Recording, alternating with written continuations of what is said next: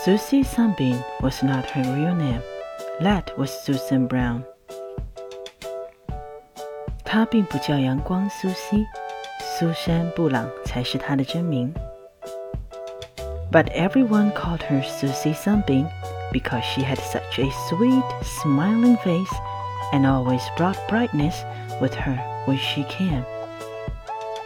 但她的脸上总是挂着甜美的笑容， 她一来总能为大家带来欢乐，因此大家都叫她阳光苏西。Her grandfather first gave her this name, and it seemed to fit the little girl so nicely that soon it took the place of her own. 这个名字最先是由她的外公叫起来的，用在她的身上再贴切不过了，因此很快就取代了她的真名。Even when a baby, Susie laughed and cried from morning till night.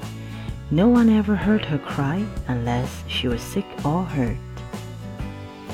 苏西还是婴儿的时候，就从早到晚笑得合不拢嘴，除非是病了或者受伤了，不然谁也听不到她的哭声。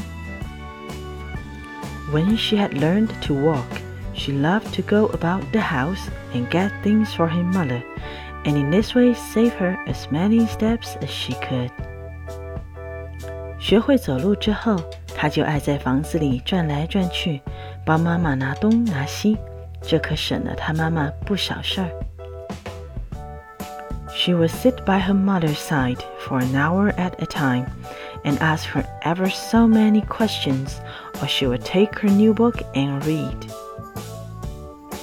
她每次在妈妈身边一坐就是一个小时，问一大堆的问题，要不然就拿出自己的新书来读。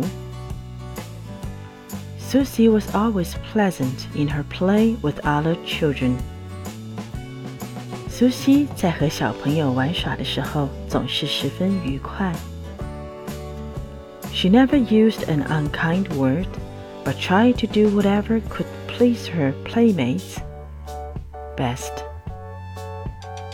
她从来不说不友善的话，反而总是想尽办法让她的同伴高兴。one day, a poor little girl with a very ragged dress was going by, and Susie heard some children teasing her and making fun of her. 一天，一个贫苦的小女孩经过，身上还穿着一条破旧的裙子。